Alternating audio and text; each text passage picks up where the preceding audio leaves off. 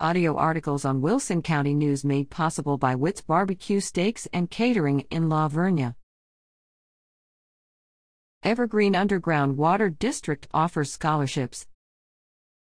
The Evergreen Underground Water Conservation District has announced it will offer scholarships to three 2021 graduates, including homeschool and private school students that reside within the four counties Atascosa, Wilson, Frio, and Karnes, comprising the Evergreen District. The program will provide scholarships of $2,000, $1,500, and $1,000 for first, second, and third places, respectively. In order to qualify, students must submit an essay of 750 to 1,000 words on the topic. What is the state of Texas' preferred method of groundwater management?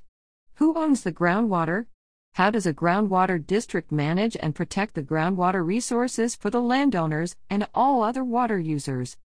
The essay is due no later than 5 p.m. on Friday, April 2nd. For more information, visit www.evergreenuke.org or contact Melissa Gonzalez at 800 3569 4186 or melissa.gonzalez at evergreenuke.org.